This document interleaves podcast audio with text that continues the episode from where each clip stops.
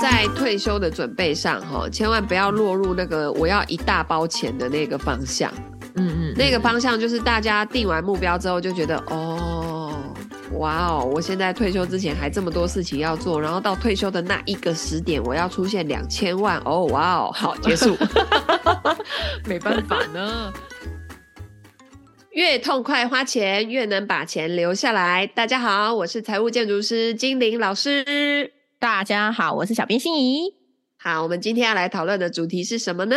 哎，今天呢，就是我们要来讨论一个蛮夯的话题哈，因为最近我们可以看到有很多银行推出了这个智能理财的服务，是可以用大数据演算法或是机器人来帮你打造克制化的投资。而且我看到一句话非常吸引人呢，他讲说，客户只要按下确认键，就会执行资产的再平衡动作。就觉得哦，对，的确，在我年底的时候，我要做再平衡的时候，对我来说是一个非常容易困扰的问题，这样子。静老师，这个是不是有点像是 AI 版的理财专员？哈，虽然需要收取一些服务费啦，然后手续费，不过听起来投资门槛也不是很高，而且好像也不用跑到银行里去跟理专聊天呐，好像还蛮省事的。而且就是我们都知道，投资最大的心魔就是自己啊，就是如果我们能降低自己做股票的决策的机会，好像也是不错诶。哈，你觉得呢？对，呃，实际上这个东西我。在二零零零五零六年，当时在还在宝来证券的时候，就有过这样的东西哦。就是那时候我以前在那个券商，每天都要学新的东西，然后去教给我的客户嘛。嗯、呃，就是关于这些交易工具，当时有这种 ETF 啦，啊、呃，选择权啦。哦，选择权那个时候，宝来证券还把它弄得很热闹啊，什么买乐透那种感觉哦，嗯嗯、就是把它弄得很平易近人。结果到后来就开始，哎，公司有一套那个也是这样子测算客户的需求的系统啊、嗯哦，你你只要把客户的，譬如说他想要买房。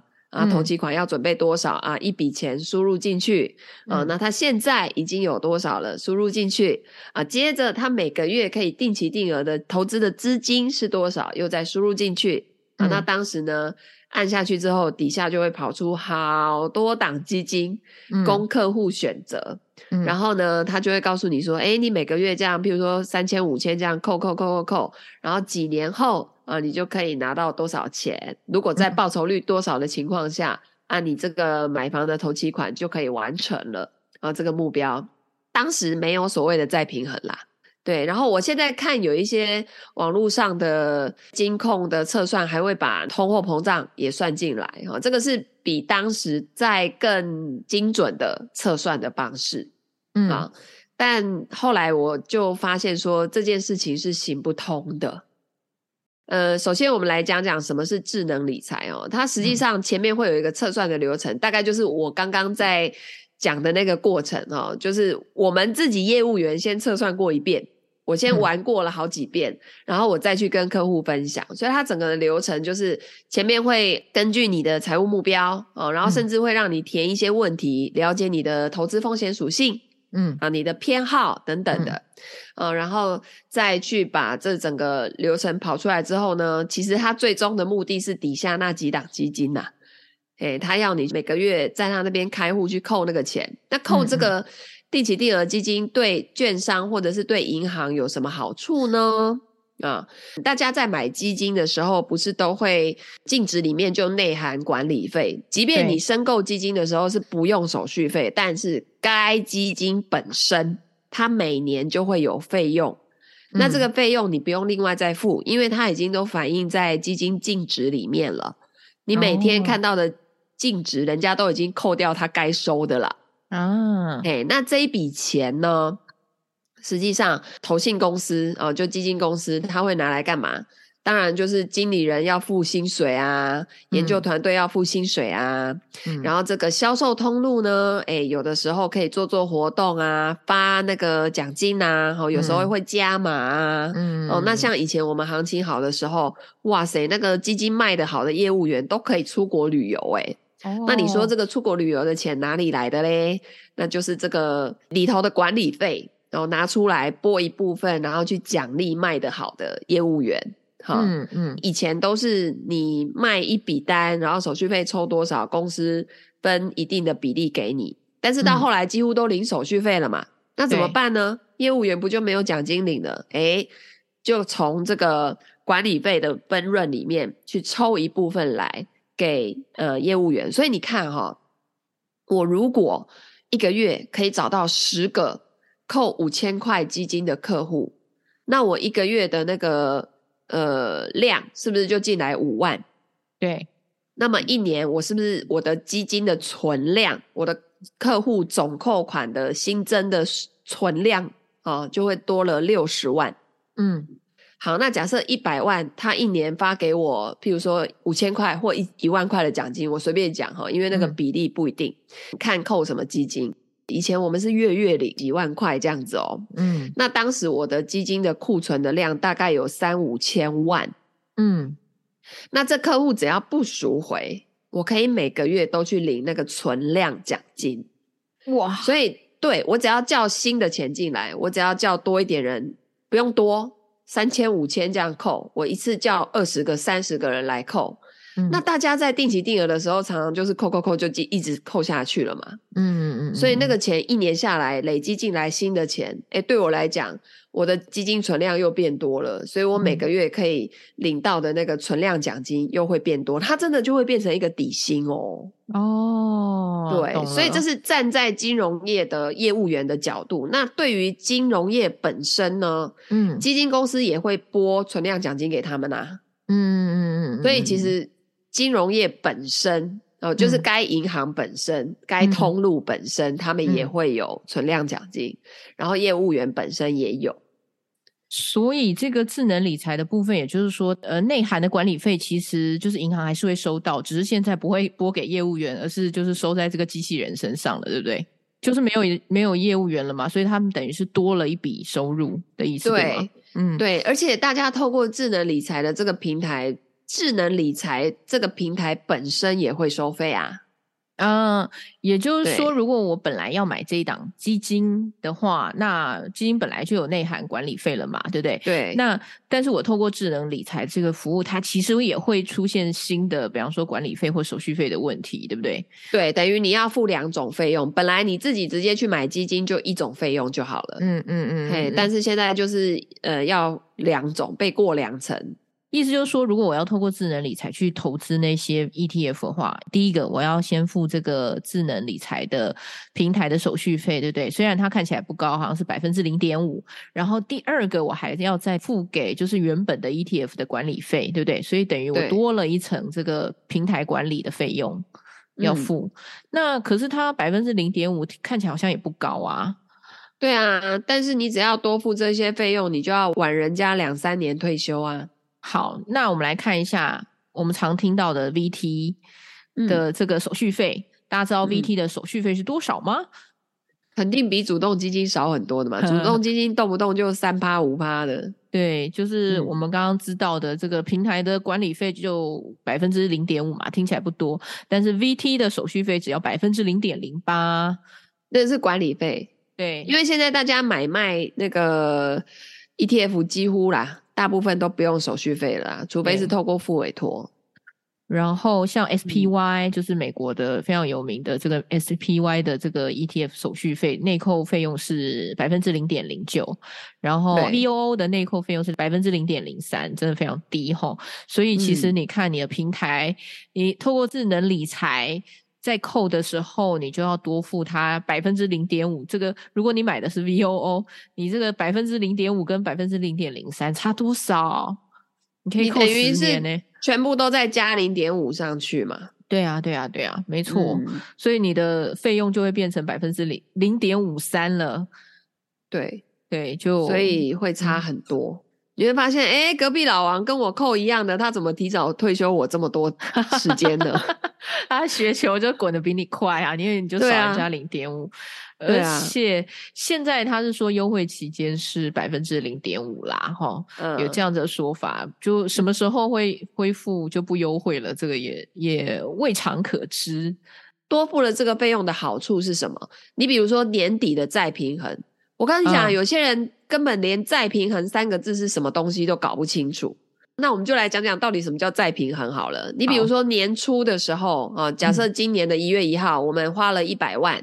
然后股票买了五十万，债券买了五十万啊、哦！我们想说股债要平衡的配置，好，嗯、结果到年底啦，哎，你看今年二零二二年是不是普遍来讲，全球都是下跌的？对，好，假设到现在啊、哦，已经十二月底了哈，嗯，结果呢，我的五十万年初买的股票剩三十万，嗯，好，然后我年初买的债券五十万，剩下四十万的价值。嗯，好，所以三十万加四十万，我这个时候我这一包钱加起来剩下七十万了，对不对？对，好，那我要再回到一比一，股跟债要一比一的比例，所以实际上我要把我的股票变成库存是三十五万，债券是三十五万，这个时候我要把那个债券卖出来五万去买股票，这个动作就叫做再平衡，嗯、对。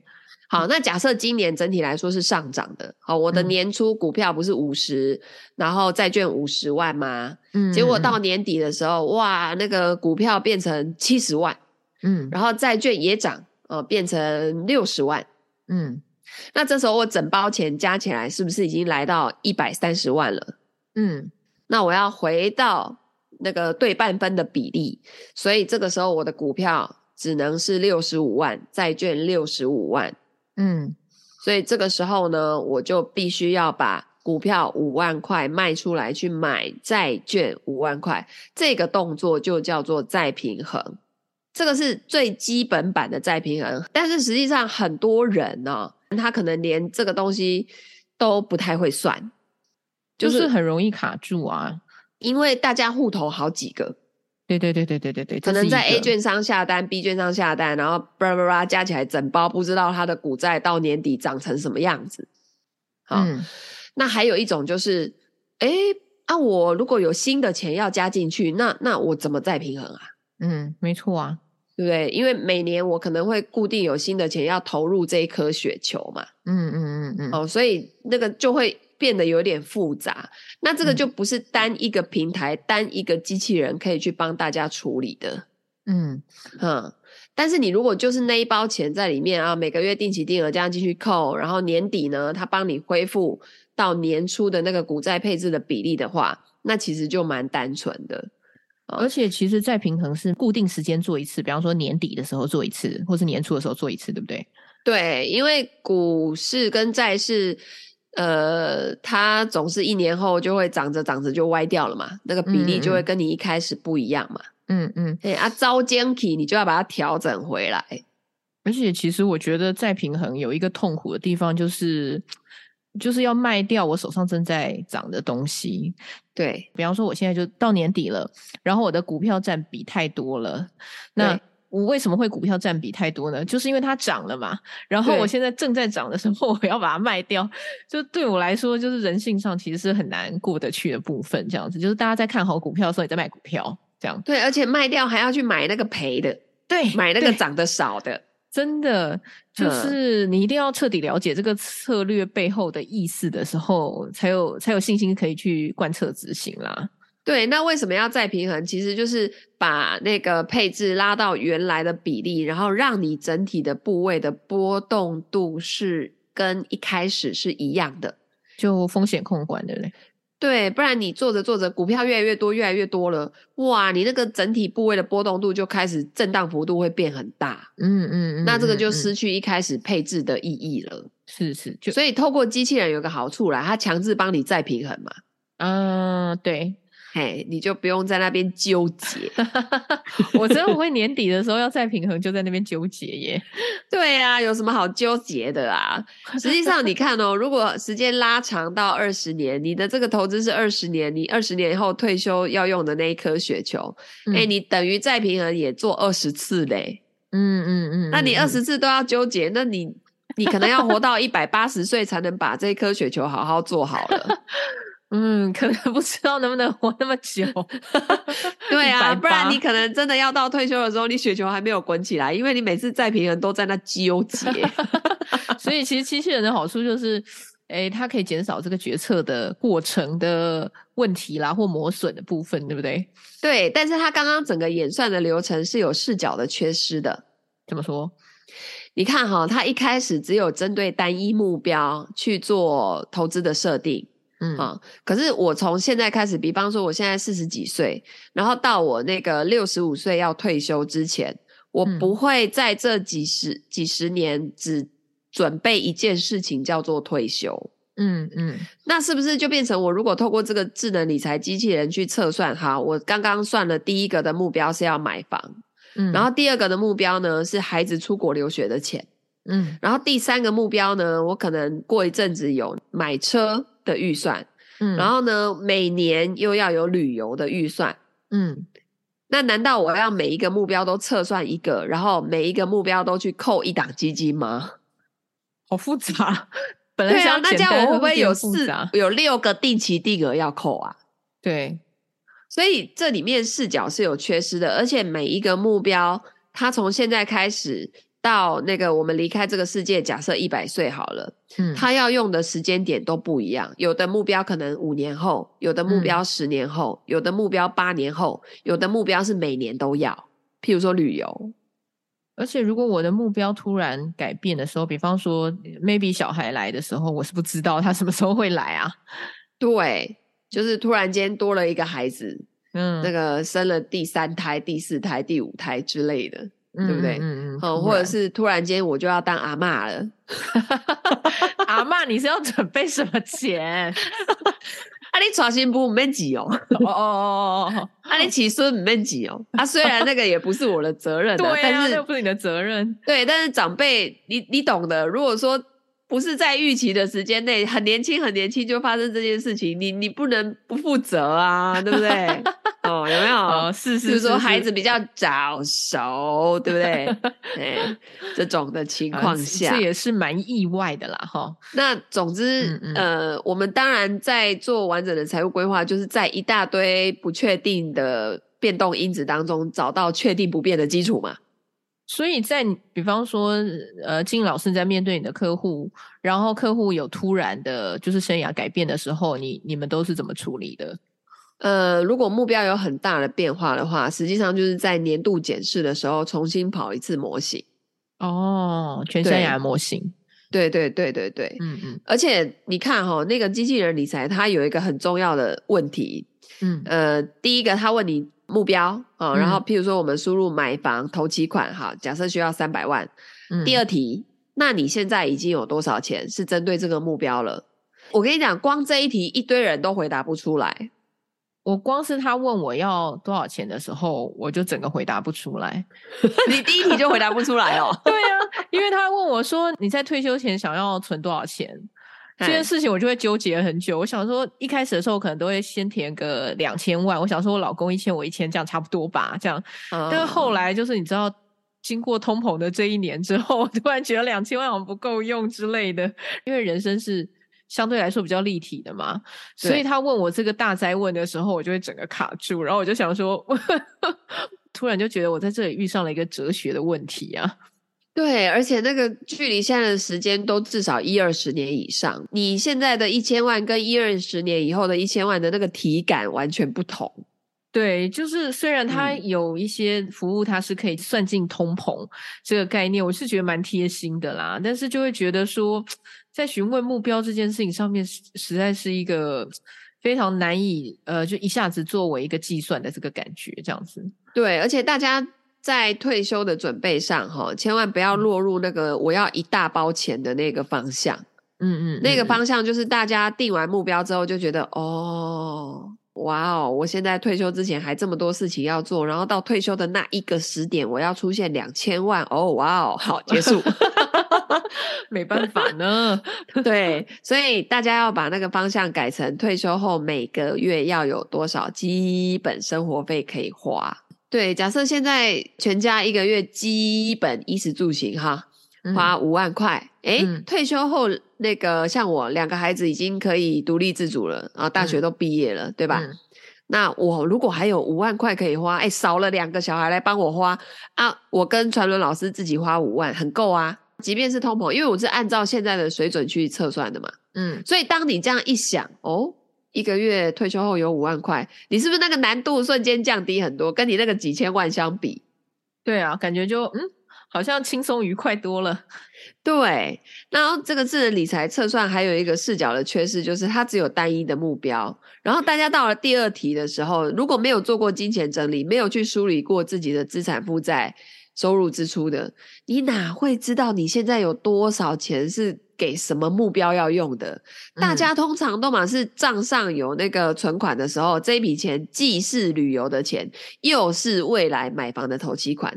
还没遇到买房投期款的时候，时间还没到的时候，他还可以来去投资嘞，还可以吃个大餐。对，它简直就多功能呢，一分钱做成五种用法这样子。对，但是第二题的问法是，你的那些钱是？只针对退休这个目标，欸，哎，嗯嗯嗯，那跟实际大家在用钱的情况，那是有很遥远的距离的耶。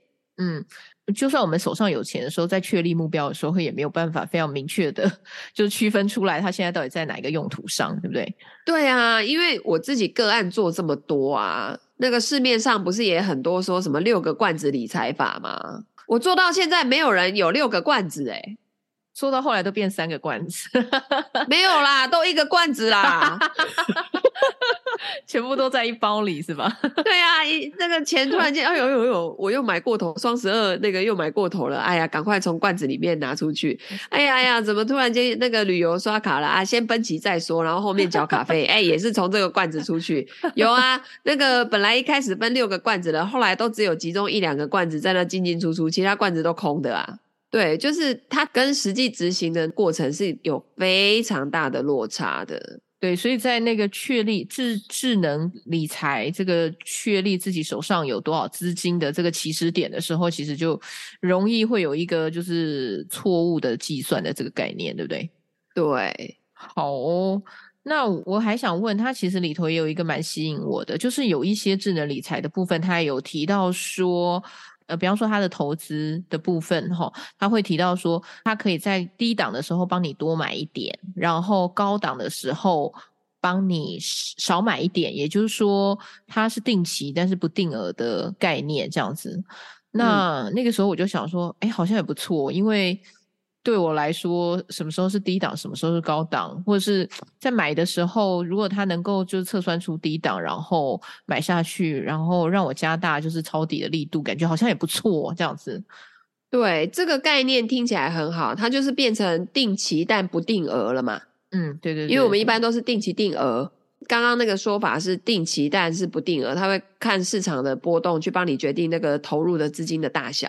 嗯，那这就牵涉到什么？自己的现金流的管理啦，嗯，比方说哦，这个月跌了，然后你本来每个月扣五千，他要改扣一万，可是你户头里面就只有五千给他扣啊，他是要怎么帮你加码？嗯、而且万一熊市的时候，他每个月都要扣我一万，我可能会受不了。对啊，都在熊市啊，我都在无头路啊，过来给他扣一万，连续一年都多扣个五千，然后这个时候大家就会干嘛？开始变手动。啊，从自动变手动，嗯嗯，嗯，然后就会觉得说，哎呀，我的钱不够扣了，先停哦。我这个月跌那么多，先等一下好了，看看下个月会不会再跌更多啊？如果真的要买，下个月再买好了。然后最后的结局就是不会动，那就失去了原本定投的理念跟概念了吗？对，嗯，然后它就会变成你的雪球一直没有新的血再投入再进去，你的投资就被迫中断了。当你把那个选择权。呃，拿回自己手上的时候，如果你没有完整的策略跟自己的看法，因为你一开始是交给机器人嘛，嗯，但是当你要拿回来自己手上的时候，代表你不会跟机器人是一样的做法嘛，对，那你就会进退失据，嗯，然后到最后反而会更混乱，嗯嗯嗯嗯嗯，反而你那个傻傻的扣，每个月定期定额这样傻傻扣。你还会比较有纪律的固定时间在做投资。你把这些、嗯、这个选择权拿回来自己手上的时候，你就在那边跳 Tango 一样，基本上是不是前进啊，是不是后退，进一步啊，退两步，这样子 会很苦恼的。就是大家如果要相信机器人，麻烦就从头相信到底。嗯嗯，你不要前面是自动理财，后面又变手动理财。嗯嗯。对，这个大道至简，徐徐图之啦，哈，不要一下子想要 很激进的做一些什么，然后在熊市的时候又要缩手，那这样就失去了这个，哎，我们理财在滚雪球的想法跟心态了，这样子。对，但是其实智能理财，我真的觉得啦，如果是我自己的话，嗯、呃，我觉得没有必要被多收这一层费用。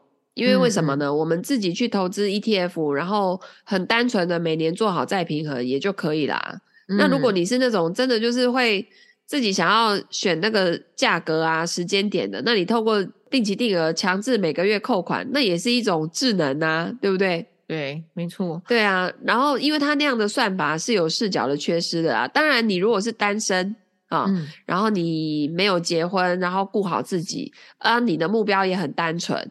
然后你的收入支出什么的都很单纯，我觉得这个，诶，会是一个好用的工具啦。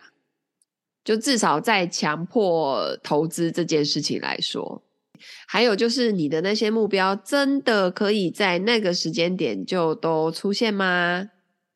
嗯，什么意思？就是假设五年后买房投期款需要有三百万，嗯，然后我们现在已经有一百万了。